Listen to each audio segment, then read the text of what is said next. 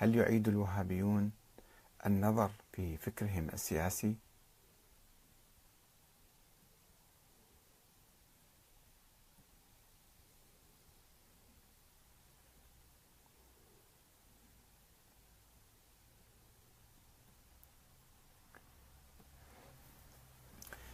آه، بقرارات مفاجئة اتخذها ولي العهد السعودي محمد بن سلمان فجأة آه، قرر الانفتاح على آه، الليبرالية أو العلمانية أو يعني بدأ بخطوات اعتقال عدد من المشايخ بدون أي ذنب توقيا وخشية من معارضتهم وربما سيتخذ خطوات أخرى فتح جزر سياحية ويفعل ما يشاء. ينقلب على كل شيء ينقلب على الشريعة ينقلب على الإسلام ينقلب على آه، الوهابية. ويفاجئ الوهابيون بكل ذلك ويسكتون.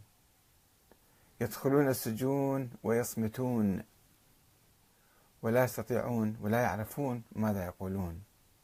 ولو راجعوا فكرهم السياسي الذي حاربوا فيه الديمقراطية لعقود من الزمن وأشادوا ونظروا للدكتاتورية والاستبداد.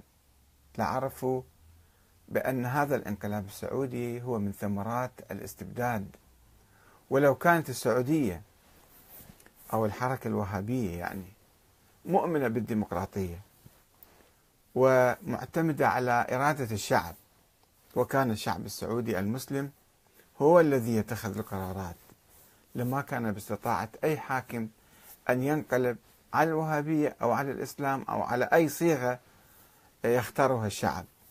أما أنه شعب يكون مهمش ويكون بعيد بعيدا عن مصدر القرار أو آه، القرار فإن الحاكم الفرد الذي يأتي بالصدفة يفعل ما يشاء وعلى الحركة الوهابية ومشايخ الحركة الوهابية وكل من يهتم بهذا الفكر أن يستسلم لما يفعل السلطان بناء على الفكر السني القديم والفكر الوهابي الذي كرس ذلك الفكر وذلك الاستبداد.